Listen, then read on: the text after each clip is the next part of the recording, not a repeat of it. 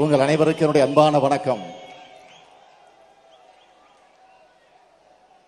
ஈரோடு மண்டல திராவிட முன்னேற்ற கழகத்தினுடைய மாநாடு தந்தை பெரியார் திடலில் அண்ணா நகரில் கழகத்தின் செயல்மறவர்களாம் தியாகச்சீலர்களாக விளங்கிக் கொண்டிருக்கக்கூடிய கோசிமணி மேடையில் தூத்துக்குடி என் பெரியசாமி பந்தலில் எஸ்பி சர்க்குணபாண்டியன் பெயரில் அமைந்திருக்கக்கூடிய குடிமேடை பி ஏ சாமிநாதர் அரங்கம் பேராசிரியர் முனைவர் மா நன்னன் உள்முகப்பு எவரெஸ்ட் மு கணேசனுடைய முன்முகப்பு ஈரோடு மா சுப்பிரமணியத்துடைய நுழைவு பாயில் அதேபோல் இந்த மண்டலத்தில் கழகத்திற்காக பணியாற்றி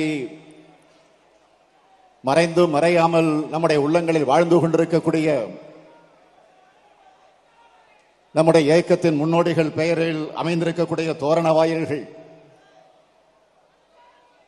இப்படி பல சிறப்புகளை பெற்ற நிலையில் இந்த மாநாடு நடைபெற்றுக் கொண்டிருக்கிறது.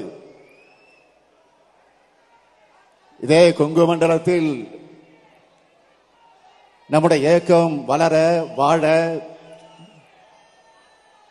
கடந்த காலங்களில் அயராது உழைத்து இந்த இயக்கத்திற்கும் தலைவர் கலைஞருக்கும் பெருமை சேர்த்து தந்திருக்கக்கூடிய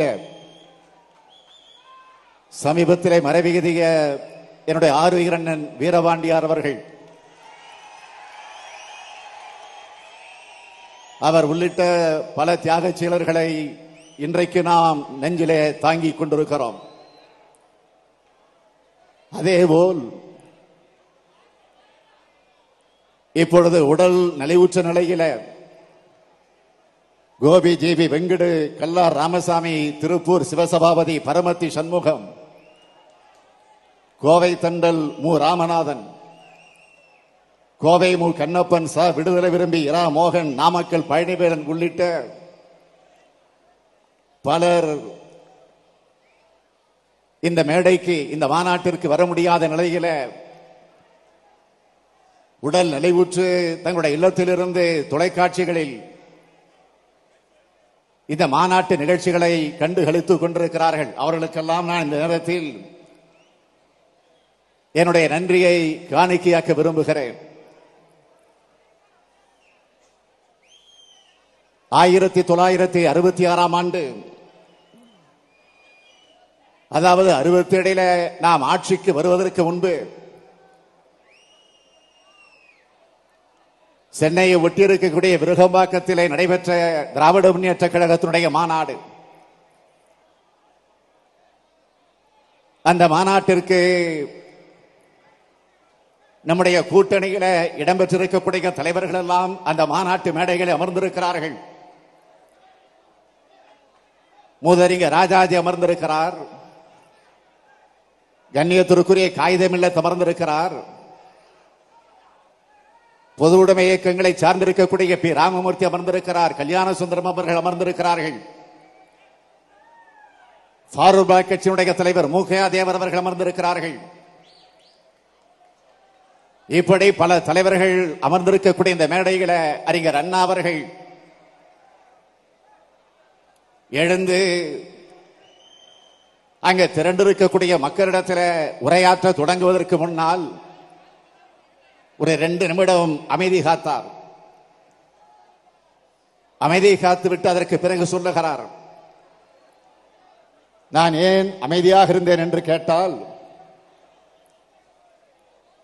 பேசாமல் அப்படி உங்க முகத்தையே பார்த்து கொண்டிருக்க வேண்டும் என்ற ஆசை எனக்கு வந்துவிட்டது என்று அறுபத்தி ஆறுல விருகம்பாக்கத்தில் நடைபெற்ற மாநாட்டில் அண்ணா சொன்னாரே அதுதான் இப்பொழுது என்னுடைய நினைவுக்கு வருகிறது. நானும் பேசாமல் உங்கள் முகத்தை எல்லாம் பார்த்து கொண்டே இருக்கலாம் என்று எனக்கு என்ன தோன்றுகிறது? அந்த உணர்வோடு நான் உங்கள் முன்னால் நின்று கொண்டிருக்கிறேன். அண்ணா வழியில் அயராது உழைப்போம். ஆதிக்கமற்ற சமுதாயம் அமைத்தே தீருவோம். இந்தி திணிப்பை என்றும் எதிர்ப்போம்.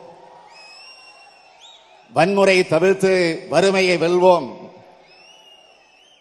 மத்தியில் கூட்டாட்சி மாநிலத்தில் சுயாட்சி. ஆயிரத்தி தொள்ளாயிரத்தி எழுபதில் திருச்சிகளை நடைபெற்ற திராவிட முன்னேற்ற கழகத்தினுடைய மாநில மாநாடு.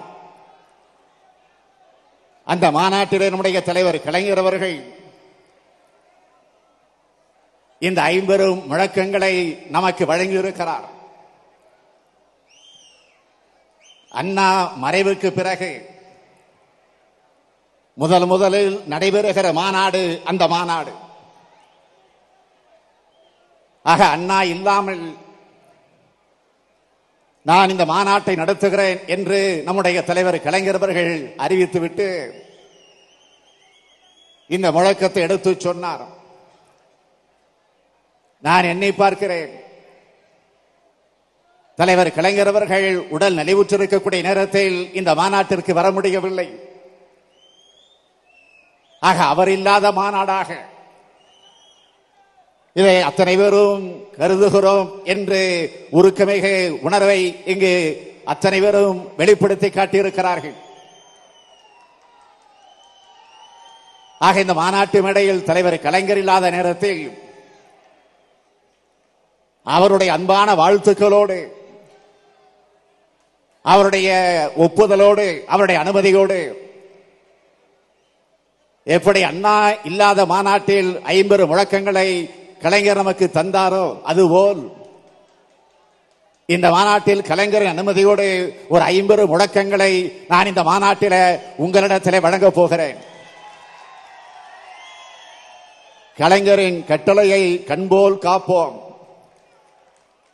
தமிழரை வளர்த்து தமிழை போற்றுவோம். அதிகார குவியலை அடித்து நொறுக்குவோம். மதவெறியை மாய்த்து மனிதநேயம் காப்போம். வளமான தமிழகத்தை வளர்த்து எடுப்போம். இந்த ஐம்பது முழக்கங்களை மீண்டும் நான் எடுத்து சொல்லுகிற போது நீங்கள் தொடர்ந்து அதை திருப்பி சொல்ல வேண்டும் என்று என்னுடைய உரிமை கலந்த வேண்டுகோளை நான் உங்கள் முன் வைக்கிறேன். கலைஞரின் கட்டளையை கலைஞரின் கட்டளையை கண்போல் காப்போம். தமிழரை வளர்த்து தமிழை போற்றுவோம். அதிகார குவிகளை அடித்து நொறுக்குவோம். மதவெறியை மாய்த்து மனிதநேயம் காப்போம். வளமான தமிழகத்தை வளர்த்து எடுப்போம். இந்த உறுதியோடு நான் உங்கள் முன்னால் என்னுடைய உரையினை நான் தொடங்குகிறேன்.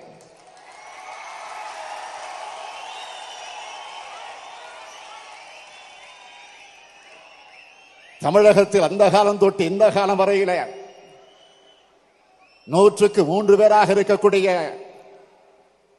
நிலையில் இருக்கக்கூடியவர்கள் தங்கள் வேஷத்தை காட்டிக்கொள்ளாமல் என்றைக்கும் இருந்தது கிடையாது. ஆனால் அந்த மூன்று பேராக இருக்கக்கூடிய அவர்களிடத்தில் இருக்கக்கூடிய ஒற்றுமை ஏனைய தொண்ணூத்தி ஏழு பேரிடம் இல்லாத காரணத்தால் தான் வர்ணாசர தர்மம் தலை தூக்கி கொண்டே இருக்கிறது. இதை நாம் புரிந்து கொண்டு விழிப்போடு இருக்க வேண்டும் என்பதற்காகத்தான் தந்தை பெரியார் அவர்கள் தன்னுடைய வாழ்நாள் முழுவதும் பாடுபட்டு இருக்கிறார்கள் அந்த தந்தை பெரியார் பிறந்த மண்ணிலிருந்து நான் பேசுகிறேன். தந்தை பெரியாருக்கு அண்ணா துணை நின்ற அந்த மண்ணிலிருந்து நான் உங்களிடத்திலே பேசுகிறேன். தலைவர் கலைஞர் அவர்கள் குருகுல பயிற்சி பெற்ற இடம் இந்த மண். அந்த மண்ணிலிருந்து நான் உங்களிடத்திலே பேசுகிறேன். எந்த காலகட்டத்திலும் எவராலும் வீழ்த்த முடியாத திராவிட கொள்கையில் வேர்விட்டு இருக்கக்கூடிய இந்த மண்ணிலிருந்து நான் உங்களிடத்தில் பேசுகிறேன். சிந்துவாடும் சிற்றாறுகள் சீறி பாய்ந்தாலே சீரழவை தடுக்க முடியவில்லையே. அவரே பெரியாரு அதை சினந்து கிளம்பினால் இதிகாச புராணங்களின் ஆணி வேற அருந்து போகாதோ என்று தலைவர் கலைஞரவர்களால் போற்று புகழப்பட்ட தந்தை பெரியார் பிறந்த இந்த மண்ணில் இரண்டு நாட்களாக நம்முடைய மண்டல மாநாடு நடைபெற்றுக் கொண்டிருக்கிறது. தந்தை ஏற்றியது அறிவு விளக்கு. அதனை சூறைக்காற்றில் அணையாமல் காத்து நிற்கக்கூடிய கரம்தான் நம்முடைய அண்ணாவினுடைய கரம். அண்ணன் காத்த விளக்கை ஒளிபரவச் செய்து பிரகாசிக்க வைத்திருக்கக்கூடியவர் நம்முடைய தலைவர் கலைஞர் அவர்கள். இதே ஈரோட்டில் தந்தை பெரியார் நடத்திய குடியரசு பத்திரிகை அலுவலகம். அந்த அலுவலகத்தில் துணை ஆசிரியராக முதன் முதலில் தன்னுடைய பணியை தொடங்கியவர் நம்முடைய தலைவர் கலைஞர் அவர்கள். ஆனால் அந்த தலைவர் கலைஞர் அவர்கள் இங்க எல்லோரும் எடுத்து சொன்னார்களே உடல் நலிவுற்று இன்றைக்கு ஓய்வெடுத்துக் கொண்டிருக்கிறார் என்று. அதனால் இந்த மேடைக்கு வர முடியல. ஆனால் அவரால் உருவாக்கப்பட்டு வளர்க்கப்பட்டிருக்கக்கூடிய நாம் ஒருங்கிணைந்து நடத்தக்கூடிய முதல் மாநாடு இந்த மாநாடு என்பதை நான் நினைவுபடுத்த விரும்புகிறேன். அலையலையாய் மனித தலைகளை காண்கிறேன். தலைவர் கலைஞருடைய உடன்பிறப்புகளை காண்கிறேன். இந்த பெருங்கடலில் ஒரு துளியாக உங்களில் ஒருவனாக இந்த மாநாட்டு மேடையில நான் பெருமையோடு நின்று கொண்டிருக்கிறேன். இந்த மேடைகளை கலைஞர் இல்லை என்று சொன்னாலும் கோபாலபுரத்திலிருந்து நம்மை மனதார அவர் வாழ்த்திக் கொண்டிருக்கிறார். என் உயிரினும் மேலான அன்பு உடன்பிறப்புகளே என்று நம்மையெல்லாம் உளங்குளிர் அழைப்பாரே. அந்த கம்பீர குறை இந்த மாநாட்டில நாம் கேட்க முடியவில்லை என்கிற ஏக்கத்தோடு அந்த பெருமூச்சோடு இந்த மாநாட்டிலே பங்கேற்றிருக்கிறோம். இருந்தாலும் கோபாலபுரத்தில் அமர்ந்து கொண்டு தொலைக்காட்சிகளை இரண்டு நாட்களாக இந்த மாநாட்டு நிகழ்ச்சிகளை பார்த்துக் கொண்டிருக்கிற நேரத்தில் நான் நிச்சயமாக சொல்லுகிறேன் உறுதியோடு சொல்லுகிறேன். அந்த காட்சிகளை பார்த்து பார்த்து அன்பு உடன்பிறப்புகள் என்றுதான் அவர் மனதால் அழைத்துக் கொண்டிருப்பார் என்று நானும் நம்புகிறேன். நீங்களும் நம்பிக்கொண்டிருக்கிறீர்கள். அவரது உள்ள உணர்வுகளை அவர் அளவுக்கு முடியாவிட்டாலும் பொன் வைக்கின்ற இடத்திலே பூ வைப்பது என்று சொல்லுவார்களே அதுபோல் இன்றைக்கு ஒரு பூவாக நான் இந்த மேடையில உங்கள் முன்னால் நின்று கொண்டிருக்கிறேன். மாநாட்டினுடைய வரவேற்பு குழு தலைவர் மாவட்ட செயலாளர் நம்முடைய அன்பிற்கிணைய முத்துசாமி அவர்கள் அல்லும் பகலும் அயராது உழைத்து இது மண்டல மாநாடாக மட்டுமல்ல மாநில மாநாடையும் மிஞ்சக்கூடிய அளவிற்கு நடத்தி காட்டிட வேண்டும். ஒரு எழுச்சி மாநாடாக உணர்ச்சி பூர்வமான மாநாடாக ஏன் ஒரு வெற்றி மாநாடாக நடத்தி காட்டி இருக்கக்கூடிய அவருக்கு நான் என்னுடைய மனதார நன்றியை வணக்கத்தை. தலைமை கழகத்தின் சார்பில் நான் இன்னும் பெருமையோடு சொல்லுகிறேன் நம்ம இன்றைக்கு மேய்க்கு கொண்டிருக்கக்கூடிய தலைவர் கலைஞர் அவர்களின் சார்பில் என்னுடைய இதயமான நன்றியை வணக்கத்தை தெரிவித்துக் கொள்ள விரும்புகிறேன். அதேபோல் அவருக்கு துணை நின்று பணியாற்றி இருக்கக்கூடிய மாநாட்டு செயலாளர்கள் இந்த மண்டலத்தை சார்ந்திருக்கக்கூடிய மாவட்ட கழகத்தினுடைய செயலாளர்கள். அதிலும் குறிப்பாக நிதிக்குழுவினுடைய தலைவர் பொங்கலூர் பழனிசாமி அவர்கள். ஒவ்வொரு நாளும் என்னோடு காலையிலும் இரவிலும் தொலைபேசியில தொடர்பு கொண்டு அவர் எப்பொழுதுமே கொஞ்சம் ஜாக்கிரதையாக இருக்கக்கூடியவர். அந்த காசு விஷயத்தில் எந்த அளவிற்கு ஜாக்கிரதையாக இருப்பார் என்று அவரை அறிந்தவர்கள் அத்தனை பேருக்கும் தெரியும். ஆக தொடக்கத்திலிருந்து நாங்கள் எதிர்பார்க்கக்கூடிய நிதி வரும் வரும் என்று சொல்ல முடியாத நிலையில ஒரு குறைவான எண்ணிக்கையிலே குறிப்பிட்ட தொகையை சொல்லி சொல்லிக் கொண்டிருந்தார் ஏன் நான் கோவைக்கு வந்ததற்கு பிறகு அதற்கு பிறகு ரெண்டு நாட்களாக இந்த மாநாட்டு நிகழ்ச்சிக்கு வருகிற போது போகிற போதெல்லாம் ஒரு கணக்கை கொண்டு வந்து காண்பித்து ஒரு விவரங்களை சொல்லுவார். நான் உடனே சொல்லுவேன் அதெல்லாம் தெரியாது. என்னிடத்தில் நீங்கள் தந்திருக்கக்கூடிய உறுதிமொழி. அதை நீங்கள் நிறைவேற்றியே தீர வேண்டும். என்று நான் கொஞ்சம் கண்டிப்போடு நிதி விஷயமாயிற்ற. கலைஞரை போலத்தானே நானும் இருப்பேன் என்ற அந்த நிலையில. உறுதியோடு உரிமையோடு நான் எடுத்து சொன்ன நேரத்தில் அதை அவர்கள் புரிந்து கொண்டு அல்லது ஒருவேளை அதை முன்கூட்டியே சொல்லிவிட்டால் இன்னும் அதிகம் கேட்பார்களோ என்ற அச்சத்தின் காரணமாக தொடக்கத்திலிருந்து குறைவாகவே சொல்லி சொல்லி இப்பொழுது அந்த மேடையில இந்த மாநாட்டிற்காக நுழைவு கட்டணம் நன்கொடை சீட்டுகள் நண்பர்கள் தந்திருக்கக்கூடிய நன்கொடை நிதிக்குழுவில் இடம்பெற்றிருக்கக்கூடிய உறுப்பினர்கள் தந்திருக்கக்கூடிய நன்கொடை ஆக அத்தனையும் சேர்த்து செலவு போக மீதி தொகை திராவிட முன்னேற்ற கழகத்துடைய சின்னமாக இருக்கக்கூடிய ஐந்து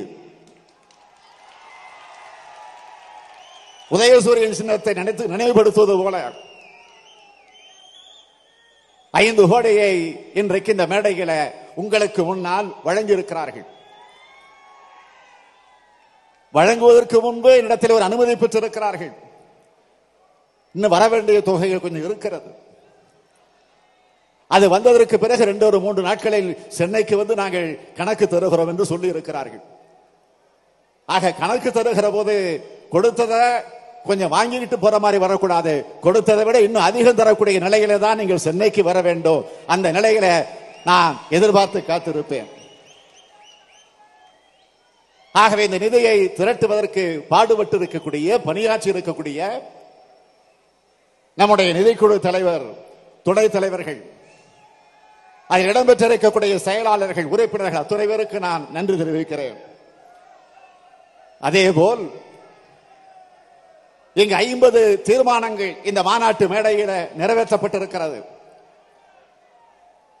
ஆனால் வந்த தீர்மானங்கள் நூற்றுக்கணக்கான தீர்மானங்கள் வந்தன.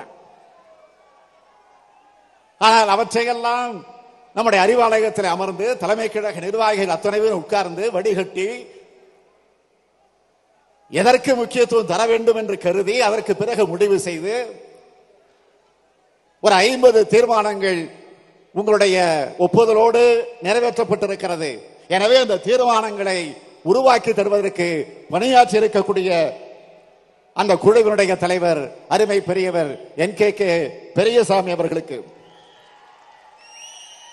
அதேபோல் அவருக்கு துணை நின்றிருக்கக்கூடிய அத்துணை நண்பர்களுக்கும் இன்னும் பல்வேறு குழுக்கள். அந்த குழுக்களில் இடம்பெற்றிருக்கக்கூடிய அத்தனை பேருக்கும் நான் மீண்டும் ஒரு முறை நன்றி தெரிவிக்க விரும்புகிறேன். அடுத்து முத்தாய்ப்பாக இந்த மாநாட்டிற்கு முத்தாய்ப்பாக மாநாட்டினுடைய நுழைவு பகுதியில் அமைந்திருக்கக்கூடிய கண்காட்சி. நான் கடந்த பதினாறாம் தேதி அந்த கண்காட்சி எப்படி அமைந்திருக்கிறது என்று பார்த்துவிட்டு தான் போனேன். ஆக அப்படிப்பட்ட அந்த கண்காட்சி பதினாறாம் தேதியிலிருந்து தொடர்ந்து நடைபெற்றுக் கொண்டிருக்கிறது. மாநாடு இன்று முடிந்தாலும் ஆக மாநாடு முடிந்து இன்னும் ஒரு வார காலம் அது தொடர்ந்து நடைபெறவிருக்கிறது. காரணம் தொடர்ந்து மக்கள் இளைஞர்கள் மாணவர்கள் அந்த கண்காட்சியை வந்து பார்த்து பரவசப்படையக்கூடிய திராவிட இயக்கத்தினுடைய வரலாற்றை புரிந்து கொள்ளக்கூடிய வகையில் அந்த கண்காட்சி அமைந்திருக்கிறது.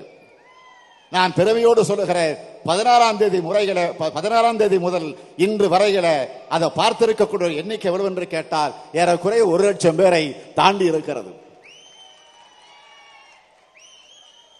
நேற்றைக்கு கூட இந்த மேடைகளை பெட்டிகள் வைக்கப்பட்டன. கருத்துகள் சொல்லக்கூடிய பெட்டிகள். அதிலே பார்த்தவர்கள் தங்களுடைய கருத்துக்களையும் எழுதி போட்டிருக்கிறார்கள். அந்த எண்ணிக்கை ஐயாயிரத்தி அறுநூத்தி இருபத்தி ரெண்டு பேர். அந்த ஆலோசனை பெட்டிகளை கருத்துக்கள் எழுதி வெளிப்போட்டிருக்கிறார்கள்.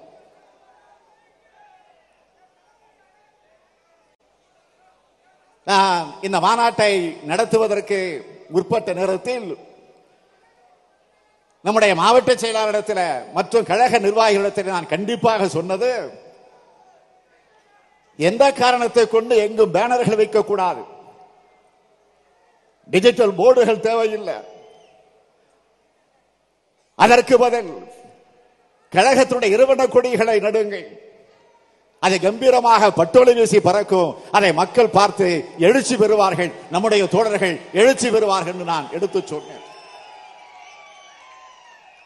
அந்த வகையில சுமார் இந்த மாநாட்டை சுற்றி நாலாயிரம் கொடிக்கம்பங்கள் இருபது அடி உயரத்தில் நடப்பட்டு பறந்து கொண்டிருக்கக்கூடிய காட்சியை நீங்கள் ரெண்டு நாட்களாக பார்த்து கொண்டிருப்பீர்கள். ஆனால் மாநாடு முடிந்ததற்கு பிறகு அந்த நாலாயிரம் கொடிக்கம்பங்களும் எங்கே போக போறது தெரியுமா? இந்த மாவட்டத்திற்கு உட்பட்டு இருக்கக்கூடிய எல்லா கிராமங்கள் தோறும் சென்று ஒவ்வொரு கிராமத்திலும் அந்த கொடிக்கம்பங்கள் நடப்பட இருக்கிறது என்ற செய்தியும் என்னிடத்தில் எடுத்து சொல்லியிருக்கிறார்கள். அதே போல் மாநாட்டு முகப்பில கொடிக்கம்பம் நம்முடைய கோவை சிழையன் அவர்கள் அதிலே கொடியினை நேற்றைக்கு உயர்த்தி வைத்தார். அந்த கொடிக்கம்பமும் இதே தேசிய நெடுஞ்சாலையில் உள்ள ஒரு இடத்தை நிரந்தரமாக திராவிட முன்னேற்ற கழகம் விலைக்கு வாங்கி அந்த இடத்துல நிரந்தரமாக இந்த கொடிக்கம்பத்தை நாங்கள் நடவிருக்கிறோம் என்ற அந்த உறுதியும் என்னிடத்தில் சொல்லியிருக்கிறார்கள். இன்னொன்று இந்த மாநாட்டிற்கு வந்திருக்கக்கூடியவர்கள் அதிலும் குறிப்பாக பெண்கள். அவருடைய நலனை கருதி கழிவறைகள். பெண்களுக்கென்று ஆண்களுக்கென்று தனித்தனியாக கழிப்பிட வசதிகள் செய்து தரப்பட்டிருக்கிறது. அவைகளெல்லாம் ரெடிமேடுகளாக அப்படியே கொண்டு வந்து வைத்த அந்த காட்சியை நீங்கள் பயன்படுத்தி இருக்கிறீர்கள். ஆக அதை கூட வீணடிக்க கூடாது என்று முடிவு செய்து அந்த கழிவறைகளும் இந்த மாவட்டத்தில் இருக்கக்கூடிய பொதுமக்களுக்கு பயன்பட வேண்டும் என்ற நிலையில ஒவ்வொரு பகுதிக்கு நாங்கள் அனுப்பி வைத்திருக்கிறோம் என்று அந்த செய்தியை எடுத்து சொல்லியிருக்கிறார்கள்.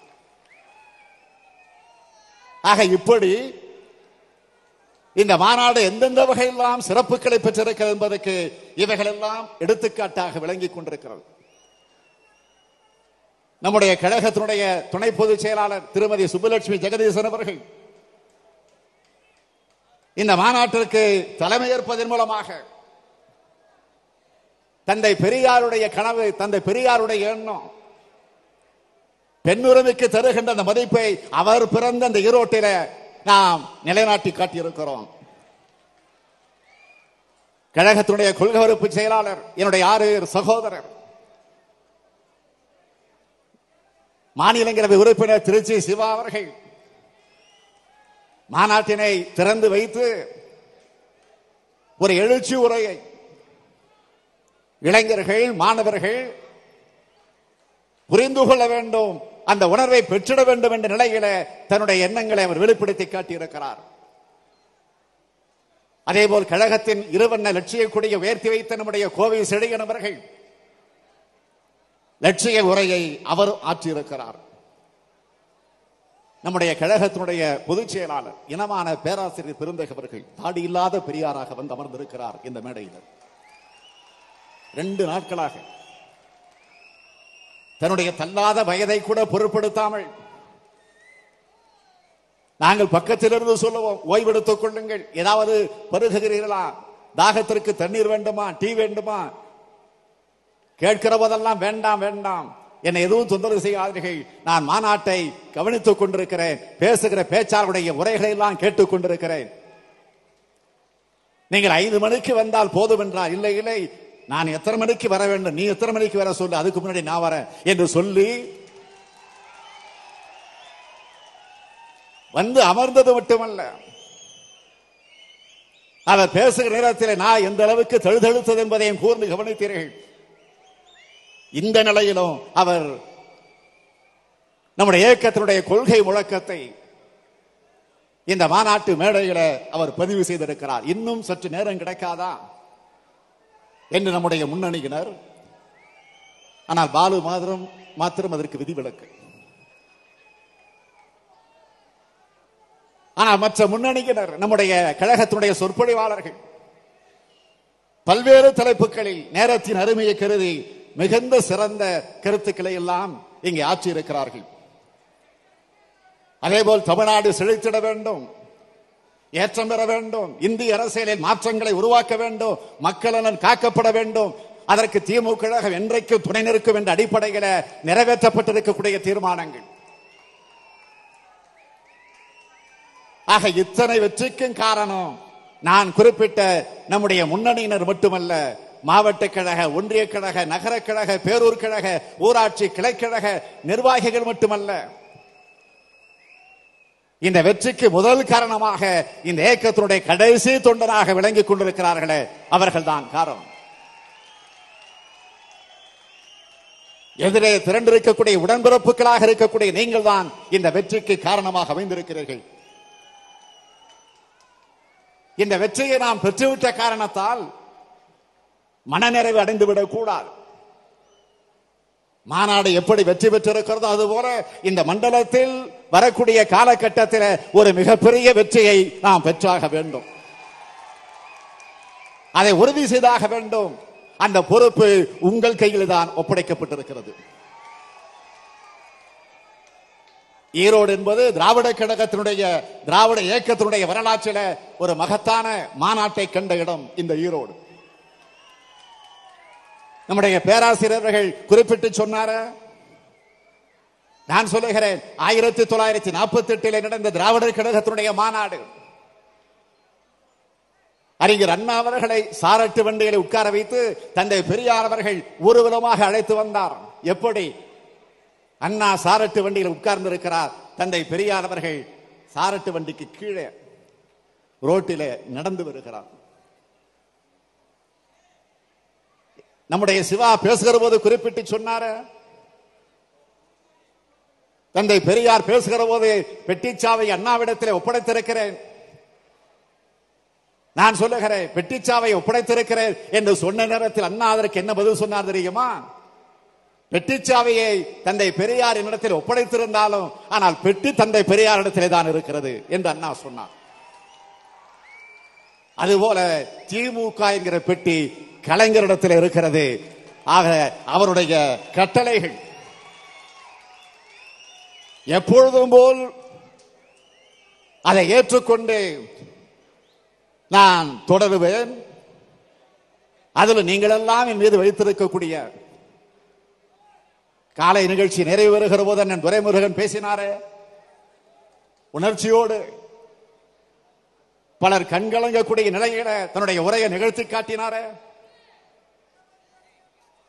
எல்லாவற்றுக்கும் மேலாக நம்முடைய இனமான பேராசிரியர் பெருந்தகவர்கள் கலைஞர் ஆற்றிய பணியை நீ செய்வாய் என்று நம்புகிறேன் என்ற அந்த வார்த்தையை குறிப்பிட்டு சொன்னார நான் எண்ணி பார்க்கிறேன் அதற்கு தகுதி உடையவனா? அதை இன்றைக்கு நான் ஏற்றுக்கொண்டிருக்கிறேன் என்று சொன்னால் ஏதோ என் மீது இருக்கக்கூடிய நம்பிக்கையின் காரணமாக அல்ல உங்கள் மீது வைத்திருக்கக்கூடிய நம்பிக்கையின் காரணமாக நான் அதை இன்றைக்கு நான் ஏற்றுக்கொண்டிருக்கிறேன். அதுதான் உண்மை. இந்தியா முழுமையும் ஒற்றுமை நிலவுவதாக சொல்லுகிறார்கள். இதை பற்றி நாங்கள் அல்ல மிகச்சிறந்த வரலாற்று ஆய்வாளர் ஒருவர் கே. எம். பணிக்கர். இதை பற்றி சொல்லி என்ன எழுதினார் தெரியுமா? அதிக ஜனத்தொகை உடைய வடக்கானது தெற்கு மேல் ஒற்றுமையை திணிக்கக்கூடிய முயற்சியில் ஈடுபடும் என்று சொன்னால் அது அழிவை தரக்கூடிய வகையில் அமைந்திடும். என்று சொல்லிவிட்டு அந்த ஒற்றுமை நீடிக்க வேண்டும் என்று சொன்னால் அதையும் அவர் விளக்கி காட்டியிருக்கிறார். அதாவது வட இந்திய அதிகாரத்தை தெற்கு மேல் வலுக்கட்டாயமாக திணிப்பது போல தென்படுகின்ற எல்லாவித கொள்கைகளையும் தவிர்க்க வேண்டும் என்று எழுதி காட்டினார். ஆனால் இன்றைக்கு இருக்கக்கூடிய நிலைமை என்ன?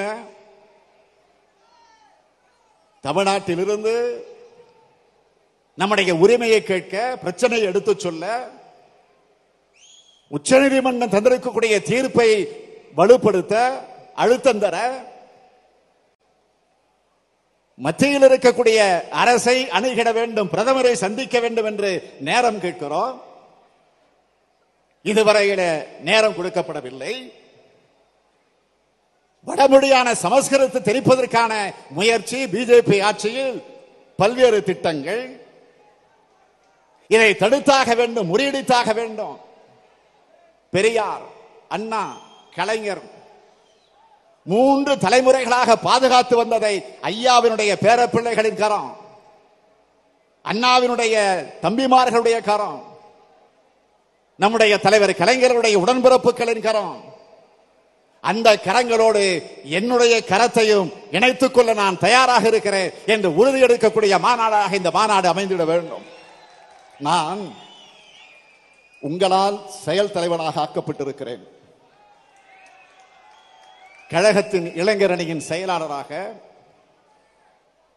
துணை பொதுச் செயலாளராக பொருளாளராக இன்றைக்கு செயல் தலைவராக இப்படி பல பொறுப்புகளை ஏற்கக்கூடிய வாய்ப்பை பெற்றாலும் தொண்டனாக இருந்து பணியாற்றுவதுதான் எனக்கு இருக்கக்கூடிய பெருமை. லட்சிய நோக்குடைய தொண்டர்களில் நானும் ஒருவன். ஆம் உங்களில் ஒருவன். உங்களால் ஒருவன் உங்களுக்காக ஒருவன். இதைவிட நான் எதையும் பெரியதாக எண்ணியது கிடையாது. இன்று வரை பாதுகாக்கப்பட்டு வரக்கூடிய நம்முடைய திராவிட முன்னே- முன்னேற்ற கழகத்தை அழித்தே தீர்வதென்று கங்கணம் கட்டிக்கொண்டு ஒரு கூட்டம் கிளம்பி இருக்கிறது சூழ்ச்சி சூதுவலை பின்னுவது அந்த கூட்டத்திற்கு கைவந்த கலை. மத்தியிலே பிஜேபி ஆட்சி மிருக பலத்தோடு அமைந்திருக்கிறது. ஒரு காலத்தில் ஆட்டம் போட்டு பின்னர் திராவிட இயக்கத்தால் அடங்கி கிடந்தவர்கள் இப்பொழுது மீண்டும் ஆடத் தொடங்கி இருக்கிறார்கள் திராவிட இயக்கத்தை அழித்தே தீர்வோம் என்று புறப்பட்டு இருக்கக்கூடிய அந்த சதிகாரர்கள் புறப்பட்டு இருக்கிறார்கள் ஊடகங்கள்ல பார்க்கிறோம். அதில் உட்கார்ந்து கொண்டு ஏளனம் செய்கிறார்கள் ஏகடையும் செய்கிறார்கள். நம்மை பார்த்து சொல்லுகிறார்கள் இப்பொழுது சமஸ்கிருதத்தையோ இந்திய திணைப்பையோ எதிர்க்க முடியுமா? என்று சவால் விட தொடங்கி இருக்கிறார்கள் எப்படி இந்த துணிச்சல்களுக்கு வந்திருக்கிறது? எப்படி இந்த ஆணவம் பேசக்கூடிய தைரியம் அவர்களுக்கு வந்திருக்கிறது? இந்த தைரியத்தை வழங்கி இருக்கக்கூடியவர்கள் யார் என்பதை சிந்திக்க வேண்டும். இந்த நாட்டினுடைய பெரும்பகுதி அவர்கள் கீழே இருக்கிறது. ஆனால் இன்றைக்கு அவர்களுக்கு எதிர்ப்பு குரல் கொடுக்கக்கூடிய சில மாநிலங்கள் தான் இருந்து வருகிறது. அப்படி எதிர்ப்பு வரக்கூடிய மாநிலங்களையும் நாம் சரி கட்ட வேண்டும் அதனை ஊடுருவிட வேண்டும் என்று பல்வேறு முயற்சிகளில் ஈடுபட்டிருக்கிறார்கள். பணபலம் அதிகார பலம் பிரித்தாளக்கூடிய சூழ்ச்சி இதில் ஈடுபட்டு பல இடங்களில் அன்றைக்கு அவர் வெற்றி பெற்றிருக்கலாம். அந்த இருமாப்போடு அவர்கள் தங்கள் பார்வையை தமிழ்நாட்டை நோக்கி இன்றைக்கு திருப்பி இருக்கிறார்கள். அதற்கு இங்க இருக்கக்கூடிய குதிரை பேர ஆட்சி அடங்கி ஒடுங்கி கூப்பிட்ட குரலுக்கு கைகுத்தி வாய்ப்புத்தி சேவகம் செய்து கொண்டிருக்கக்கூடியவர்களாக ஓபிஎஸும் இபிஎஸும் இருந்து கொண்டிருக்கிறார்கள் தவிர வேற அல்ல மனித உரிமைகள் பறிக்கப்படுகிறது. இந்தி திணிக்கப்படுகிறது. சமஸ்கிருதம் போதிக்கப்படுகிறது. காவேரி மேலாண்மை வாரியத்தினுடைய கதை என்ன நிலைமை என்ன? உச்சநீதிமன்றம் தெளிவான தீர்ப்பு தந்திருக்கிறது. ஆறு வார காலத்திற்குள்ளாக மேலாண்மை வாரியத்தை அமைத்திட வேண்டும் என்று. முடியாது என்று மறுக்கிறது கர்நாடக மாநில அரசு. எனவே உடனடியாக எதிர்க்கட்சி தலைவர் என்கிற முறையில் முதலமைச்சருக்கு நான் வேண்டுகோளாக எடுத்து வைத்தேன். உடனே அரசின் சார்பில் அனைத்து கட்சி கூட்டத்தை கூட்டுங்கள் விவாதிப்போம். எப்படி கர்நாடக மாநிலத்திலே கேரள மாநிலத்திலே ஆந்திர மாநிலத்திலே ஒரு பிரச்சனை என்று வருகிற போது அரசியலை மறந்து கட்சிகளை மறந்து காழ்ப்புணர்வுகளை மறந்து ஆனால் மாநில பிரச்சனை என்று வருகிற போது சரியோ தவறோ? மாநில பிரச்சனைகள் என்று வருகிற போது ஒன்று கூடுகிறார்களே. ஏன் நீங்கள் அந்த முயற்சியில் ஈடுபடவில்லை என்று ஒரு கேள்வி கேட்டேன். பதில் இல்லை. சரி அதற்கு பிறகு நான் முடிவெடுத்தது தமிழ்நாட்டில் இருக்கக்கூடிய எதிர்க்கட்சி தலைவர்களை அணுகினேன். அணுகிய நேரத்தில் நீங்கள் கூட்டுங்கள் நாங்கள் வருகிறோம் என்று சொன்னார்கள். ஆளுங்கட்சியை தவிர்த்து அல்லது அதற்கு துதிபாடக்கூடிய சில கட்சிகளை தவிர்த்து அத்தனை பேரும் சம்மதம் தெரிவித்தார்கள். வந்தார்களே அத்தனை பேர் ஒப்புதல் தந்தார்களே. ஆக நாம் தேதியை அறிவிக்கிறோம். பிப்ரவரி மாதம் இருபத்தி மூணாம் தேதி கூட்டம் என்று அறிவிக்கிறோம். ஆனால் திடீரென்று ஒரு நாள் இருபத்தி இரண்டாம் தேதி அரசின் சார்பில் அனைத்து கட்சி கூட்டம் என்று அறிவிப்பு வருகிறது. உடனடியாக நான் என்ன செய்தேன்? இது காவேரி பிரச்சனை. விவசாயிகளுடைய வாழ்வாதார பிரச்சனை. இதில் அரசியல் நமக்கு தேவையில்லை. எனவே நம்முடைய கூட்டத்தை ரத்து செய்வோம். ஆக அரசின் சார்பில் கூட்டப்படக்கூடிய அனைத்து கட்சி கூட்டத்திற்கு செல்வோம் என்று முடிவெடுத்து சென்றோம் பங்கேற்றோம் விவாதித்தோம். திராவிட முன்னேற்ற கழகத்தின் சார்பில் என்னுடைய கருத்துக்களை எடுத்து வைத்தேன். நான் எடுத்து வைத்த அந்த கருத்துக்கள் தான் தீர்மானம் வடிவமாக அங்கே உருவாக்கப்பட்டன. மறுக்க முடியுமா?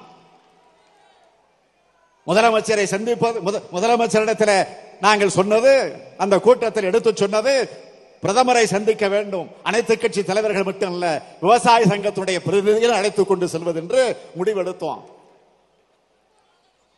அதற்கு பிறகு முதலமைச்சர் கடிதம் எழுதியிருக்கிறார். எந்த பதிலும் கிடையாது.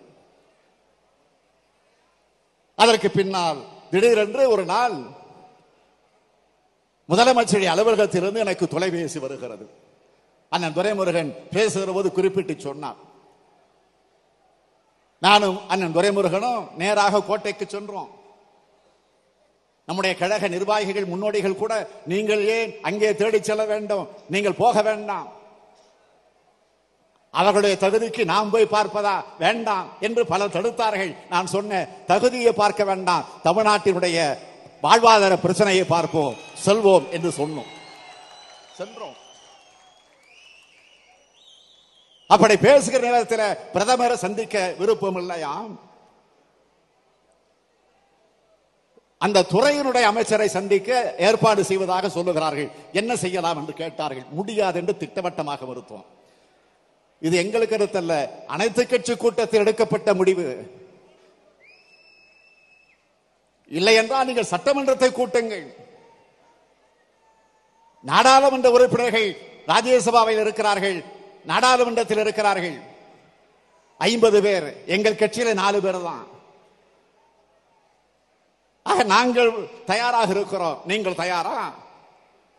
நாங்க ரெடி நீங்க ரெடியா கேட்டோம் வேடிக்கையாக துரைமுன் கூட கேட்டான். சட்டமன்றத்தை கூட்டுங்கள். தீர்மானம் போடுவோம். அப்பொழுது கூட என்ன சொன்னார்கள்? தீர்மானம் போடுகிறது. மத்திய அரசை ஏதாவது விமர்சித்து கண்டித்து கண்டனம் தெரிவித்து தீர்மானம் போட்டால் எங்களுக்கு பிரச்சனை வந்து விடுமே சொல்லாமல் சொன்னார்கள். அப்பொழுது கூட நாங்கள் சொன்னோம். நீங்கள் அமைதியாக ஒரு தீர்மானம் போடுங்கள். கண்டித்து வேண்டாம். கண்டனம் தெரிவித்து வேண்டாம். காவேரி மேலாண்மை வாரியத்தை அமைத்திட வேண்டும் என்ற தீர்மானத்தை மாத்திரம் போடுங்கள். ஆனால் நாங்கள் எதிர்க்கட்சிங்கிற முறையில் எங்கள் கருத்துக்களை பதிவு செய்வோம் என்று சொல்லிவிட்டு தான் வந்தோம். ஆனால் அதற்கு பிறகு எந்த பதிலும் இல்லை. பிறகு சட்டமன்றம் கூடியது. சட்டமன்றத்தில் தீர்மானம் போட்டோம். தீர்மானத்தை அனுப்பி வைத்தோம். வந்ததா பதில்? இல்லை. ஆக கடந்த இருபத்தி இரண்டாம் கடந்த நான்கு நாட்களுக்கு ஒரு சட்டமன்ற கூட்டம் நடந்து கொண்டிருந்த போது கடந்த இருபத்தி இரண்டாம் தேதி நிதிநிலை அறிக்கையினுடைய விவாதம் நடக்கிறது. அந்த நேரத்தில் நேரமில்லா நேரம் ஜீரோவர் என்று சொல்லக்கூடிய நேரமில்லா நேரத்தில் நான் எழுந்து கேட்டேன். இருபத்தி ஒன்பதாம் தேதியோடு முடிகிறது. ஆறு மாத காலம் கெடு. எனவே என்ன முடிவெடுக்க போகிறீர்கள்? அழுத்தம் தர முடிவெடுத்திருக்கிறீர்களா? நாடாளுமன்ற உறுப்பினர் ராஜினாமா ஏற்றுக்கொள்ளல. கண்டித்து தீர்மானத்தை கூட ஏற்றுக்கொள்ள நீங்க தயாராக இல்லை. இன்னும் ஆறு நாட்கள் தான் இடையில் இருக்கிறது. என்ன முடிவெடுக்க போறீங்க? நாங்கள் 89 பேர் சட்டமன்ற உறுப்பினர்கள் இருக்கிறோம் திமுகவின் சார்பில். நாங்கள் தயார். நீங்க ஆளுங்கட்சி எம்எல்ஏக்கள் கூண்டோடு ராஜினாமா செய்ய தயாரா?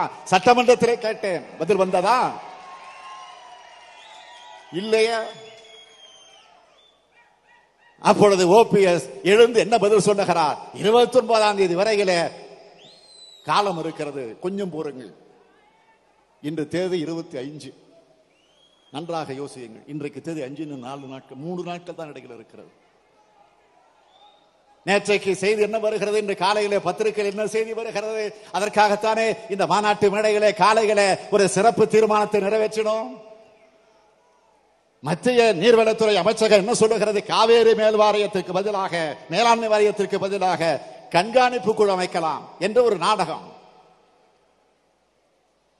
ஆக அதனால்தான் தீர்மானம் போட்டு இருக்கிறோம் இதை கண்டிக்கிறோம். மத்திய மாநில அரசுகளை எதிர்த்து ஒரு மிகப்பெரிய போராட்டத்தை நடத்த வேண்டிய சூழ்நிலை வரும் என்று காலையிலே தீர்மானம் போட்டு இருக்கிறோம் அந்த தீர்மானத்திற்கு மேலே நான் சொல்லுகிறேன். வெறும் போராட்டம் மட்டுமல்ல அழுத்தம் திருத்தமாக சொல்லுகிறேன். வெறும் போராட்டத்தை நடத்துவதோடு நாம் அந்த பணியை முடிவடைய செய்யவிருக்க விரும்பவில்லை. அதையும் தாண்டி தமிழகம் முழுவதும் இருக்கக்கூடிய விவசாயிகளை ஒன்று திரட்டி சிறை நிரப்பக்கூடிய ஒரு மாபெரும் போராட்டத்தை நடத்திட நாம் முடிவு செய்திருக்கிறோம். அதற்கடுத்து அதற்கும் அவர்கள் செவிசாய்க்கவில்லை என்று சொன்னால் டெல்லிக்கே சென்று அங்கே ஒரு மிகப்பெரிய போராட்டத்தை நடத்துவதென்று நாம் முடிவு செய்தாக வேண்டும். அதற்கு நான் நாளைக்கு சென்னைக்கு சென்றதற்கு பிறகு நம்முடைய நிர்வாகிகளோடு நான் கலந்து பேசி அதற்கு பின்னால் நமக்கு ஒத்து வரக்கூடிய நம்மோடு தொடர்பு வைத்துக் கொண்டிருக்கக்கூடிய பல்வேறு கட்சியினுடைய தலைவர்களோடு கலந்து பேசி அதற்கு பிறகு முடிவெடுத்து அதையெல்லாம் படிப்படியாக அறிவிக்க இருக்கிறோம் என்பதை இப்பொழுதே மத்திய ஆட்சிக்கும் மாநில ஆட்சிக்கும் ஒரு இறுதி எச்சரிக்கையாக இந்த மாநாட்டின் மூலமாக நான் தெரிவிக்க கடமைப்பட்டிருக்கிறேன். மத்தியில் இருக்கக்கூடிய பிஜேபியின் ஆட்சியை நாம் முறியடித்திட வேண்டும். அதற்கு ஒன்றுபட்டு நம்முடைய திராவிட முன்னேற்ற கழகம் அதற்கான பணிகளை நாம் ஈடுபட்டாக வேண்டும். இந்த மண்ணில மதவாதத்தை நுழைய விட மாட்டோம். காரணம் நாங்கள் தந்தை பெரியாருடைய பாசறைகள உருவாக்கப்பட்டிருக்கக்கூடியவர்கள் அண்ணாவால் கூர்த்தீட்டப்பட்டிருக்கக்கூடியவர்கள் தலைவர் கலைஞர் அவர்களால் எப்படி போரிட வேண்டும் எந்த நேரத்தில் எந்த ஆயுதத்தை தன்னுடைய கையில ஏந்திட வேண்டும் என்று பயிற்றுவிக்கப்பட்டிருக்கக்கூடியவர்கள் நாங்கள் என்பதை நான் தெரிவிக்க விரும்புகிறேன். நாங்கள் இருக்கிற வரையில பெரியார் அண்ணா தலைவர் கலைஞருடைய கொள்கைக்கு எதிராக இங்க யாரும் வாளை ஆட்டிட முடியாது. அப்படி ஆட்டை நினைத்தால் அந்த வாளை ஒட்ட நறுக்கி விடுவோம் என்பதை இந்த நேரத்தில் நான் தெரிவிக்க கடமைப்பட்டிருக்கிறேன். இப்போது இருக்கக்கூடிய கட்சிகள் தமிழ்நாட்டிலே போதாது என்று புதிய புதிய கட்சிகள் எல்லாம் தோன்ற ஆரம்பித்திருக்கிறது. பார்க்கிறோம். முதலமைச்சர் நாற்காலி என்கிற கனவோடு கட்சிகள் தொடங்கப்படுகிறது. சிலர் முழுவதுமாக இறங்க மீனம் மேஷம் என்று ராசி பார்த்து கொண்டிருக்கிறார்கள் ஒரு சிலர். இன்னும் சிலர் கியூவில் நின்று கொண்டிருக்கிறார்கள். எப்போ தொடங்கலாம்? கட்சி தொடங்குவதற்கு அவர்கள் சொல்லக்கூடிய காரணங்கள் என்ன? நான் இங்கும் இல்ல அங்கல்ல நடுவில் நிற்கிறோம் பூனை மேல் மது மேல என்று ஒரு சிலர் சொல்லுகிறார்கள். இன்னொருவர் அரசியல்ல வெற்றிடம் தோன்றி இருக்கு அதை நிரப்ப போகிறேன் என்று ஒரு சிலரும் கற்பனை குதிரைகளை பயணம் செய்ய புறப்பட்டிருக்கிறார்கள். தமிழக அரசியல்ல வெற்றிடம் ஏற்பட்டிருப்பது போல ஒரு மாய தோற்றத்தை சிலர் திட்டமிட்டு உருவாக்கி கொண்டிருக்கிறார்கள். வெற்றிடம் என்பது ஏற்பட்ட அடுத்த கணமே நிரப்பப்பட்டு விடுகிறது என்பது அறிவியல். A vacuum is filled as it is cried. A vacuum is filled as it is created. ஆக எப்பொழுது வெற்றிடம் ஏற்படுகிறதோ அப்பொழுதே அது நிரப்பப்பட்டு விடுகிறது. ஆனால் திமுக கழகத்தை பொறுத்தவரையில் இன்றல்ல நாளை அல்ல இன்னும் எத்தனை ஆண்டுகள் ஆனாலும் வெற்றிடம் என்பதே நிச்சயம் கிடையாது. அவர்களுக்கு அன்போடு சொல்லிக் கொள்வேன் இந்த இயக்கத்தினுடைய கடைசி தொண்டன் இருக்கிற வரையில இந்த இயக்கத்தை கட்டுக்கோப்பாக நடத்தி சொல்லக்கூடியவன் எவனும் இந்த நாட்டில பிறந்திட முடியாது. அண்ணாவால் பயிற்றுவிக்கப்பட்டிருக்கக்கூடியவர்கள் கலைஞரவர்களால் வளர்க்கப்பட்டிருக்கக்கூடியவர்கள் நான் இன்றைக்கு செயல் தலைவனாக இருக்கிறேன் என்று சொன்னால் அண்ணாவை போல் அறிவாற்றல் மிக்கவனாக நான் இல்லாமல் இருக்கலாம். தலைவர் கலைஞரை போல பல்துறை திறமை கொண்டவன் என்று நான் எண்ணிட முடியாது. அது இயலாது அது நடக்கவே நடக்காது. ஆனால் இங்கே கூடி இருக்கக்கூடிய லட்சம் லட்ச தொண்டர்களுடைய உணர்வால் ஏக்கப்படக்கூடியவன் நான். உங்களுக்காக காத்திருக்கிறேன். ஒரு முறை தலைவர் கலைஞர் அவர்கள் ஒரு மூத்த பத்திரிகையாளர் ஒரு கேள்வி கேட்ட நேரத்தில் சொன்னார். ஸ்டாலின் இடத்தில் பிடித்தது எது என்று கேட்டபோது ஒரே வரையிலே மூன்று முறை சொன்னார். உழைப்பு உழைப்பு உழைப்பு என்று சொன்னார். அந்த முழு உழைப்பை முழு அளவில் தருவதற்கு நான் என்றைக்கும் தயங்க மாட்டேன். அண்ணாவின் தம்பியாக அண்ணாவினுடைய மறைவுக்கு பிறகு ஆட்சி பொறுப்பேற்ற நம்முடைய தலைவர் கலைஞர் அவர்கள் பெரியாருடைய கனவுகளை அறிஞர் அண்ணாவினுடைய எண்ணங்களை சாதனைகளாக படைத்து காட்டிய தலைவர் நம்முடைய கலைஞர் அவர்கள். அறுபத்தி ஒன்பது சதவிகித இடஒதுக்கீடு அருந்ததீருக்கு இடஒதுக்கீடு சிறுபான்மையினருக்கு இடஒதுக்கீடு பெண்களுக்கு சொத்துரிமை அனைத்து ஜாதகம் அர்ச்சகராகலாம் என்கிற சட்டம் தை முதனாலே தமிழ் புத்தாண்டு. திருவள்ளுவர் ஆண்டு கணக்கு தமிழ்தாய் வாழ்த்து மாநில சுயாட்சி தீர்மான பேருந்துக நாட்டுடன குடிசை மாற்று வாரியம் விவசாயிகளுக்கு இலவச மின்சாரம் கைரிக்ஷா ஒழிப்பு நூற்றி எட்டு ஆம்புலன்ஸ் சேவை கோவை வேளாண் பல்கலைக்கழகம். இப்படி இந்தியாவுக்கே வழிகாட்டக்கூடிய திட்டங்களை உருவாக்கி தந்த தலைவர் நம்முடைய தலைவர் கலைஞர் அவர்கள். மற்ற மாநிலங்களுக்கெல்லாம் நான் இன்னும் பெருமையோடு சொல்லுகிறேன் மத்தியில் பட்ஜெட் போட்டுனா கூட கலைஞர் ஆட்சி காலத்தில் போடப்பட்ட திட்டங்களை தான் இன்றைக்கு பின்பற்றக்கூடிய நிலை இன்றைக்கு உருவாகி இருக்கு. உதாரணத்துக்கு சொல்லணும்னா இங்கே மேடைகளை வீற்றிருக்கக்கூடிய என்னுடைய பொதுச் செயலாளர் அவர்கள் நிதியமைச்சராக இருந்தபோது ரெண்டாயிரத்தி பத்தில் வீடு கட்டக்கூடிய திட்டத்தை பட்ஜெட்ல அறிவிச்சார. எட்டு வருடம் கழித்து இப்பொழுது மத்திய பட்ஜெட்ல இடம்பெற்றிருக்கப்போ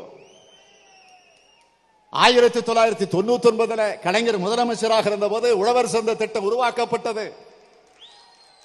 பத்தொன்பது வருடம் கழித்து மத்திய பட்ஜெட்ல அது இப்போ இடம்பெற்றிருக்கு. கலைஞர் மருத்துவ காப்பீட்டு திட்டம் இரண்டாயிரத்தி ஒன்பதுல கலைஞர்களால் கொண்டு வரப்பட்ட திட்டம் அது இப்பொழுது மத்திய பட்ஜெட்டில் இடம்பெற்றிருக்கு. இப்படி பல சொல்லிக்கொண்டே இருக்க முடியும். ஆனா இப்ப இருக்கக்கூடிய இந்த குதிரை பேர ஆட்சி இரண்டு நாட்களுக்கு முன்பே ஓராண்டு விழா நடத்தினாங்க. பத்திரிகைகளில் பக்கம் பக்கமாக விளம்பரங்கள் கோடி கோடியாக செலவு செய்து மக்களுடைய வரி பணத்தை சில பத்திரிகைகள் பார்த்தீங்கன்னா ரெண்டு பக்கம் விளம்பரம். என்ன சாதனை? என்ன சாதனையை இன்றைக்கு அவர்களால் குறிப்பிட்டு சொல்ல முடியும்? ஆனால் வேதனைகளை குறிப்பிட்டு சொல்ல வேண்டும் என்று சொன்னால் பருப்புல ஊழல் ஸ்மார்ட் கார்டு திட்டத்தில் ஊழல் தெர்மாக்கோல்ல ஊழல் ஏறக்குறைய ஐநூறுக்கு மேற்பட்ட விவசாயிகள் தற்கொலை செய்து கொண்டு மாண்டிருக்கக்கூடிய கொடுமை உண்டாய் நிறுவனத்தினுடைய கியா மோட்டார்ஸ் கார் நிறுவனம்? அமைச்சர்கள் கேட்கக்கூடிய கமிஷன் காரணத்தினால ஆந்திர மாநிலத்திற்கு அது மாறி போயிருக்கு. எண்பத்தஞ்சு லட்சம் இளைஞர்கள் இன்றைக்கு வேலை இல்லாமல் வேலை வாய்ப்பு அலுவலகத்தில் வேலை கேட்டு பதிவு செய்திருக்கிறார்களே அந்த கொடுமை இன்றைக்கு தமிழ்நாட்டில். நெடுஞ்சாலை துறையில முதலமைச்சராக இருக்கக்கூடிய எடப்பாடி பழனிசாமி அவர்களுடைய உறவினர் கான்ட்ராக்ட்காரர்களாக இருந்து கொண்டு கொள்ளையடிச்சிட்டு இருக்கக்கூடிய கொடுமை. மூணு புள்ளி ஐந்து ஐந்து லட்சம் கோடி கடன்ல தமிழகத்தை மூழ்கடித்திருக்கக்கூடிய கொடுமை. காவல்துறைக்கு வாங்கக்கூடிய வாக்கிட்டாக்கில ஊழல். டிஜிபி ஆபீஸ் அலுவலகத்திற்கு முன்னால போலீஸ்காரர்கள் தீ குளிக்கக்கூடிய காட்சியை பார்க்கிறோம். ரவுடிகள் மறைஞ்சிருப்பாங்க. ஆனா ரவுடிகள் வெளிப்படையாக வந்து பிறந்த நாளை கொண்டாடக்கூடிய நிலைமை இன்றைக்கு தமிழ்நாட்டில் உருவாகி இருக்குன்னா அண்ணன் துரைமுருகன் தான் சட்டமன்றத்தில் சொன்னாரு. நாமெல்லாம் கூட பிறந்த நாள் குடும்பம் சின்ன கட்டி தான் வச்சு கேட்க வெட்டுவோம். ஆனா ஆளை வெட்டுற அருவாலை வச்சு கேட்க வெட்டலாம் அந்த ரவுடி பார்த்தோம் சொன்னார். நீட் தேர்வால் ஒரு தாழ்த்தப்பட்ட சமுதாயத்தில் பிறந்திருக்கக்கூடிய மாணவி அனிதா தற்கொலை. நகராட்சி கான்ட்ராக்ட்ல முப்பது சதவீத கமிஷனு. மணல்ல இமாலய ஊழல் லஞ்சம் வாங்க போது துணைவேந்தரை கைது செய்யப்பட்டிருக்கிறாரு. ஒகி புயல் வந்தபோது ஆயிரக்கணக்கான மீனவர்கள் காணாமல் போயிருக்கிறார்கள். குட்கா போதைப் பொருள் சட்டமன்றத்தில் ஆதாரத்தோடு எடுத்து சொன்னோம். ஆதாரத்தோடு எடுத்து சொன்ன காரணத்தால் எங்களை எல்லாம் தூக்கி வெளியில போட்டாங்க. போட்டது மட்டும் இல்ல நடவடிக்கை எடுக்க நோட்டீஸ் அனுப்பிச்சிருக்கிறாங்க. நாங்க நீதிமன்றத்திற்கு போய் ஸ்டே வாங்கியிருக்கோம். அது ஒண்ணு. இருநூத்தி ஐம்பது கோடி ரூபாய் யாரு செஞ்சிருக்கா அவ்வளவு தெரியுமா?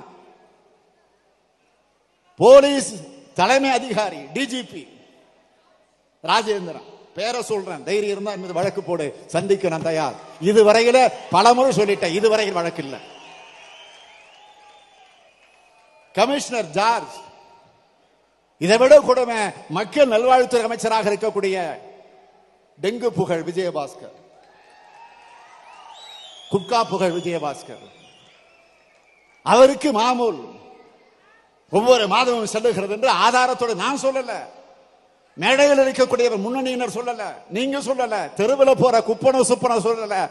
வருமான வரித்துறை அதிகாரிகள் நீதிமன்றத்தில் தாக்கல் செஞ்சிருக்கிறாங்க. இதை விட வெட்கக்கெடு தமிழ்நாட்டுக்கு தேவையா? நான் கேட்கிறேன்.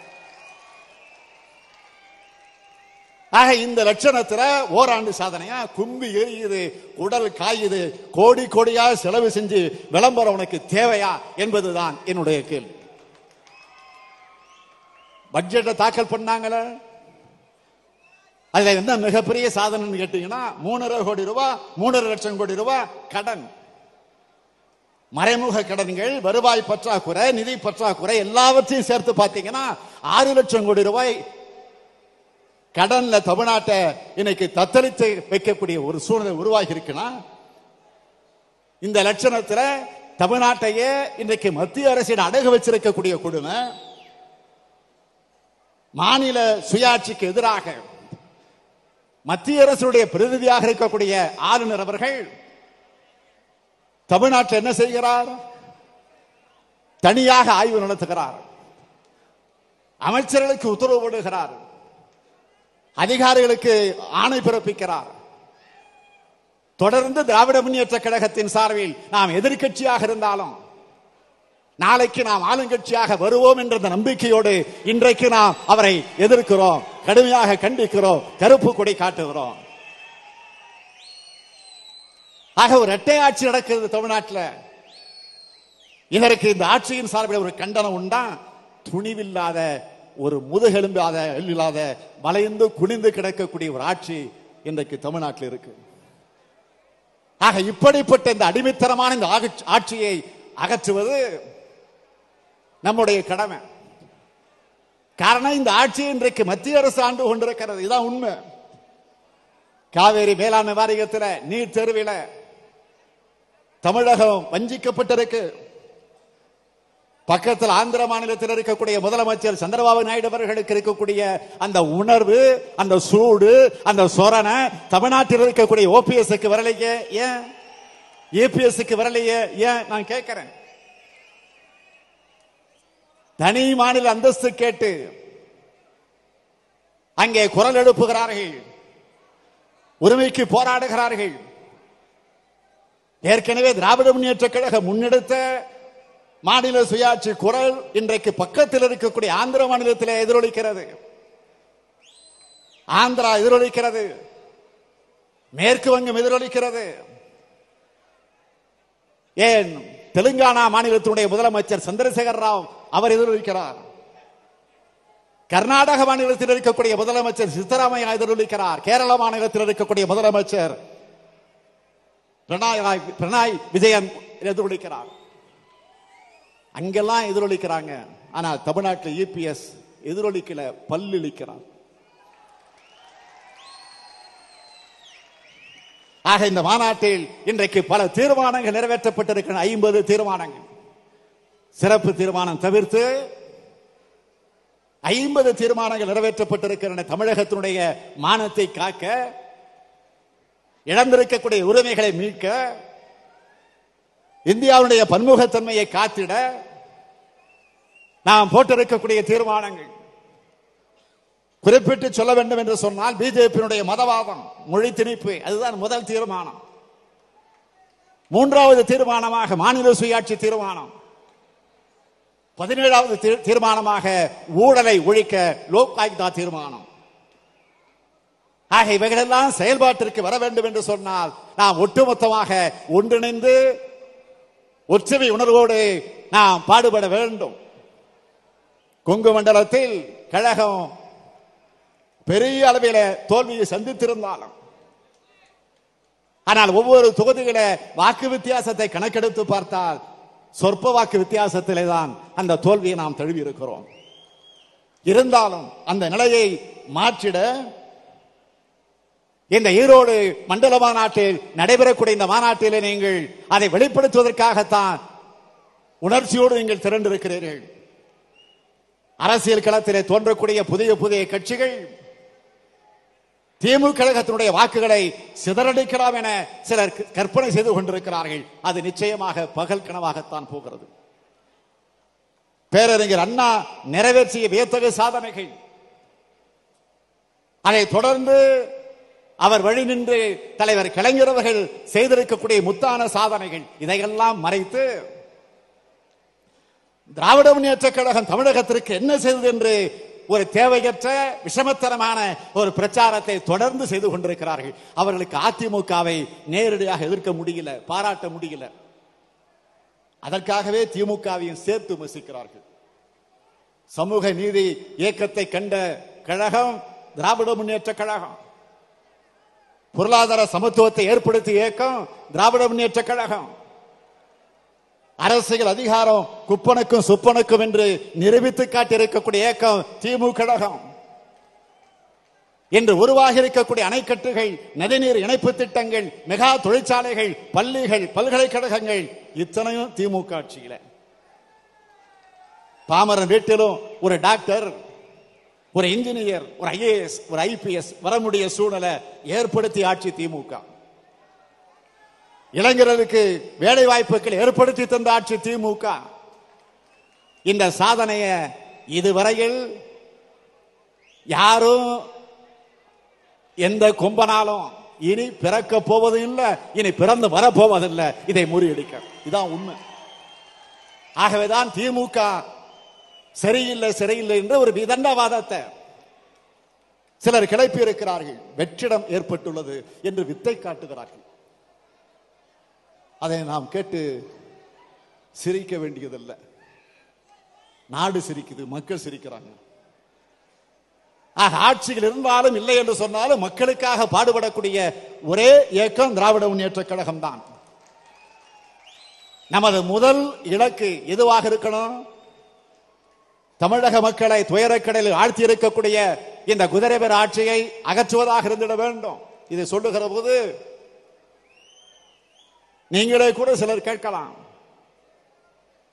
தேர்தல் வந்து ஆட்சி அகற்ற வேண்டிய அவசியம் இல்லையே இப்பவே அகற்றலாமே. இது நம்முடைய தோழர்களிடத்தில் மட்டுமல்ல பொதுமக்களிடத்திலும் இந்த பிரச்சனை இருக்கு. காலையில நடைபயிற்சிக்கு போனா அங்கு வரக்கூடிய நண்பர்கள் அத்தனை பேரும் எங்களை பார்த்து கேட்கிற முதல் கேள்விதான் இன்னும் அந்த ஆட்சியை கவுக்க மாட்டீங்களா? இந்த கேள்விதான். இங்கே கூட நான் துரைமுருகன் பேசுகிற போது சொன்னார ஸ்டாலின் கொஞ்சம் அமைதி.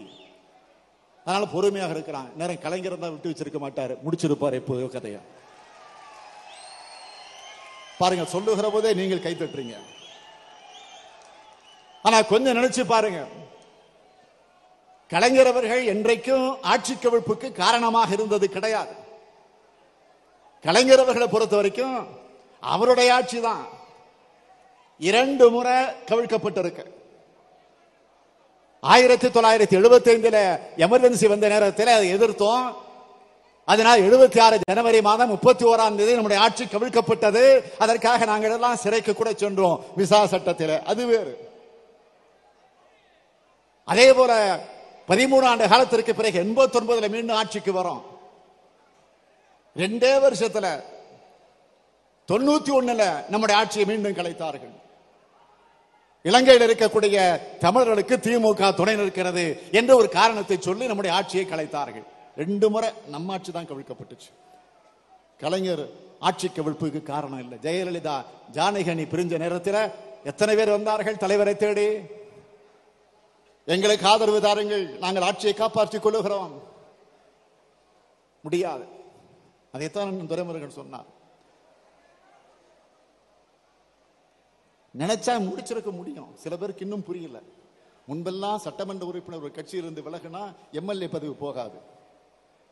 இப்போ அந்த எம்எல்ஏ பதவி எம்எல்ஏ விட்டு இன்னொரு கட்சிக்கு போனா அந்த எம்எல்ஏ பதவி அடுத்த நிமிஷம் போயிடும். இப்போ இருக்கக்கூடிய விதி. இது இன்னும் சில பேருக்கு படிச்சவனுக்கே புரியல இப்போ. இது தெரியல. வாதத்துக்கு நான் சொல்றேன். நினைச்சிருந்தா ஒரே நிமிஷம் தான் இந்த ஆட்சியை கழிச்சிருக்க முடியும். ஒரே நிமிஷம் தான். இந்த சுடுக்கு போடுற நேரத்தில் கழிச்சிருக்க முடியும். அதைத்தான் அண்ணன் சொன்னார். கலைஞர் ஒரு ஜனநாயகவாதி. கொல்லைப்புறமாக ஆட்சிக்கு வரக்கூடாது. வாதத்துக்கு சொல்லுகிறேன். அப்படியே என்ன வெளிப்படையான சொல்றேன். ரெண்டு கோடி ரூபாய் மூணு கோடி ரூபாய் கொடுத்து ஒவ்வொருத்தனுக்கும் கப்பம் கட்டிக்கிட்டு ஆட்சியை நீ தக்க வச்சுக்கிட்டு இருக்கிற? நீ ரெண்டு கோடி கொடுத்தா நாங்க மூணு கோடி கொடுக்கிறோம். வந்துருவானே. எம்எல்ஏ பதிவு அது வேற அதை எடுத்து ஒரு உதாரணத்துக்கு சொல்றேன். உடனே யாராவது புறப்பட்டு வந்துட போறாங்க இதை சொல்றதை கேட்டுக்கிட்டேன் வேண்டாம். செஞ்சிருக்க முடியும். ஆனால் வந்து நாம் ஆட்சியில் அமர்ந்து அவர்கள் தேவையில போய் உட்கார்ந்து இருந்தா இப்ப எப்படி இந்த ஆட்சி நடக்குதோ அப்படித்தான் நாம ஆட்சி நடத்தி இருக்கணும் கொஞ்சம் நினைச்சு பாருங்க. அவன் கப்பம் கட்டுற மாதிரி நாமும் கப்பம் கட்டணும்ல? அப்படி கப்பம் கட்டி நாம் ஆட்சி நடத்துகிற போது மக்களை பற்றி கவலைப்படுவோமா? கவலைப்படக்கூடிய நேரம் நமக்கு கிடைக்குமா? அந்த சூழ்நிலை உருவாகுமா? கிடையாது. எனவே அதற்கு பிறகு பொது தேர்தல் வருகிற போது நான் மக்களை போய் சந்திக்க வேண்டுமா வேண்டாமா? எந்த முகத்தை வச்சு நாம் போய் சந்திக்க முடியும்? ஆகவேதான் தலைவர் கலைஞர் சொன்னார். இப்போ காலம் கணிஞ்சுக்கிட்டு இருக்கு. பதினெட்டு பேர் எம்எல்ஏ நீக்கின வழக்கு விசாரணை முடிஞ்சு இன்னும் ஒரு வாரத்தில் தீர்ப்பு வரப்போகுது. எழுதி வச்சுக்கோங்க. இன்னும் ஒரே வாரம் தான் அது தினகரன் போட்ட கேஸ் அது வேற. நாம நம்முடைய கொரடா சக்கரவாணி மூலமாக நாம் வழக்கு போட்டிருக்கிறோம் பதினோரு எம்எல்ஏ. அதுவும் வழக்கு விசாரணை முடிஞ்சு தீர்ப்பு வரப்போகுது. ஆக எப்படி ஒரு வாரம் இந்த மா- இந்த மாத இறுதிக்குள்ள தீர்ப்பு நிச்சயம் வரப்போகுது. அதில் எந்த மாற்றம் கிடையாது. தீர்ப்பு வருகிற போது நான் உறுதியோடு சொல்லுகிறேன் இந்த ஆட்சி இருக்க போறது இல்லை. ஆட்சி இல்லைன்னா கவர்னர் ஆட்சி. ஆறு மாத காலத்துல தேர்தல் வரணும். அப்படி தேர்தல் வந்து அதிலே நான் மக்களை சந்தித்து அந்த களத்திலே நான் வெற்றி பெற்று பெரும்பான்மையோடு எவன் தயவும் இல்லாமல் எந்த அச்சமும் இல்லாம எந்த பயமும் இல்லாம. நாம போய் ஆட்சியில உட்காருகிறோம் என்று சொன்னால் முப்பது ஆண்டு காலத்திற்கு நம்ம எவனும் தொட்டு கூட பார்க்க முடியாது. அந்த உறுதியை எடுத்துக்கொண்டு தான் நாம் அமைதியாக இருக்கிறோம். ஆக இதை புரிந்து கொண்டு இந்த மாநாட்டிற்கு வந்திருக்கக்கூடிய உங்களையெல்லாம் நான் கேட்டுக்கொள்ள விரும்புவது தலைவர் கலைஞர் அவர்கள் இன்றைக்கு கோபாலபுரத்தில் ஓய்வெடுத்துக் கொண்டிருக்கிறார்.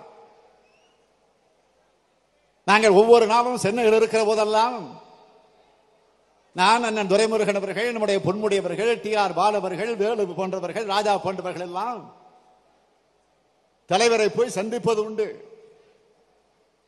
அப்படி சந்திக்கிற நேரங்கள் எல்லாம் சில செய்திகளை அவரிடத்தில் எடுத்து சொல்லுவோம். அதை கிரகித்துக் கொள்வார். சிரிப்பார். தலையசைப்பார். நான் திராவிட முன்னேற்ற கழகத்தின் சார்பில நம்முடைய கழக அமைப்புகளை எல்லோரையும் அழைத்து ஒவ்வொரு மாவட்ட வாரியாக களப்பணி ஆய்வு நடத்தி கொண்டிருக்கிறேன் என்பது உங்களுக்கு தெரியும். ஆக ஒவ்வொரு நாளும் ஆ- ஆய்வு நடத்திவிட்டு அந்த இரவு ஒன்பது மணி அளவிலே தலைவர் அவர்களை போய் நாங்கள் எல்லாம் போய் சந்தித்து விவரத்தை சொல்லுவது உண்டு. கடந்த பிப்ரவரி மாதம் ஒன்னாம் தேதி இந்த ஆய்வு பணியை நான் தொடங்கினேன். இன்னும் பன்னிரெண்டு பதிமூணு மாவட்டங்கள் மிச்சம் இருக்கிறது. அடுத்த வாரம் தொடர்ந்து அதை நடத்தி முடிக்கவிருக்கிறேன். ஆக ஒன்னாம் தேதி தொடங்கி இரண்டாம் தேதி நாங்கள் எல்லாம் தலைவர் அவர்களை போய் சந்திக்க சென்றோம். அமர்ந்திருக்கிறார். பார்த்ததும் என்னை பார்த்து ஒரு புன்முறுவல் பொத்து கையை நீட்டினார். நானும் கையை கொடுத்தேன் கையை இறுக்கமாக பிடித்துக் கொண்டார்.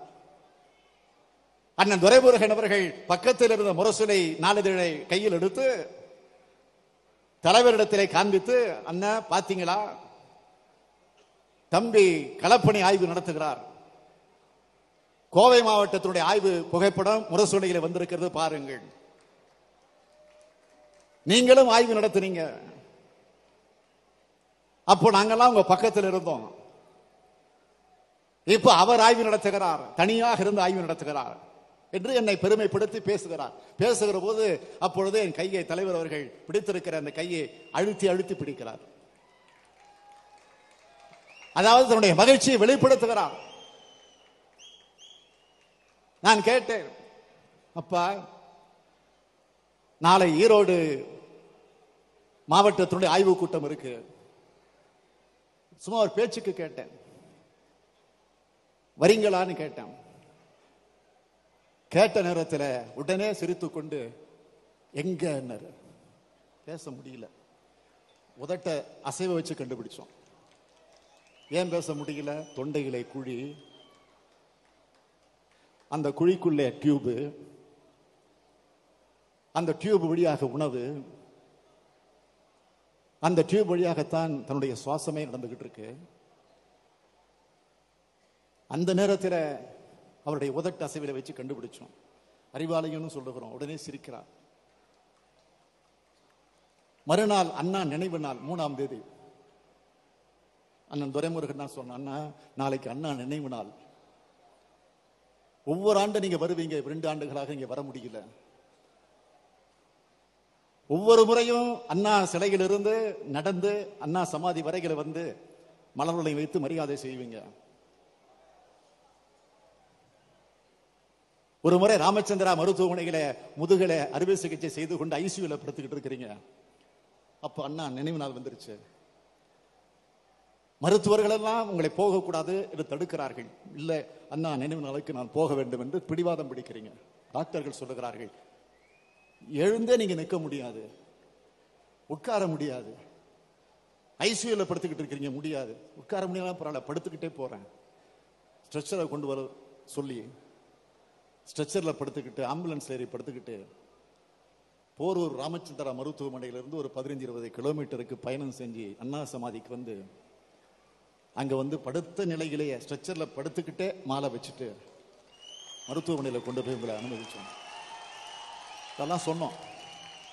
அப்படி சொல்லுகிற போது அவருடைய கண்கள் இருந்து அவருடைய கண்கள் இருந்து கண்ணீர் அப்படியே வழியுது. நாங்கள் தொடச்சிக்கிட்டு நாங்கள் அழுகுறோம். நாங்கள்லாம் கோவம்னு அழுவ ஆரம்பிச்சிட்டோம். எங்களால் நிற்க முடியல. நான் புறம் புற- புறப்புறம்பான்னு சொன்னேன். எங்கே மீட்டிங்கான்னு கேட்கிறார் எதற்காக சொல்கிறேன்னா கொடுமையான நோயிலே சிக்கி உடல் நலிவுற்று ஒவ்வொரு நாளும் ஒரு மணி நேரம் ஒன்றரை மணி நேரம் தான் அவர் உட்கார வைக்கக்கூடிய நிலை. அந்த நிலையிலையும் உட்கார்ந்து கொண்டிருக்கக்கூடிய நேரத்தில் அண்ணாங்கிற போது கண்ணீர் விடுகிறார். கட்சி ஆய்வு பண்ணுகிற போது கையை அமுக்குகிறார். அறிவாலயத்துக்கு வரீங்களான்னு கேட்டா எங்கன்னு கேட்கிறார் எப்போன்னு கேட்கிறார். புறப்புறன்னு சொன்னோன்னா மீட்டிங்கான்னு கேட்கிறார். ஆக இன்றைக்கு இந்த நிலையிலும் கட்சி அண்ணா ஆய்வு என்று எண்ணிக்கொண்டிருக்கக்கூடிய கலைஞருக்கு நாம் பெருமை சேர்க்க அவர் இருக்கக்கூடிய காலத்திலேயே அவர் இருக்கக்கூடிய காலத்திலேயே மீண்டும் தமிழ்நாட்டிலே திராவிட முன்னேற்ற கழகத்துடைய ஆட்சி உருவாகி இருக்கிறது என்ன அந்த பெருமையை அந்த பரிசை அவரிடத்தில் நாம் ஒப்படைக்க வேண்டும். தயாராகுங்கள் தயாராகுங்கள். விடைபெறுகிறேன். நன்றி வணக்கம்.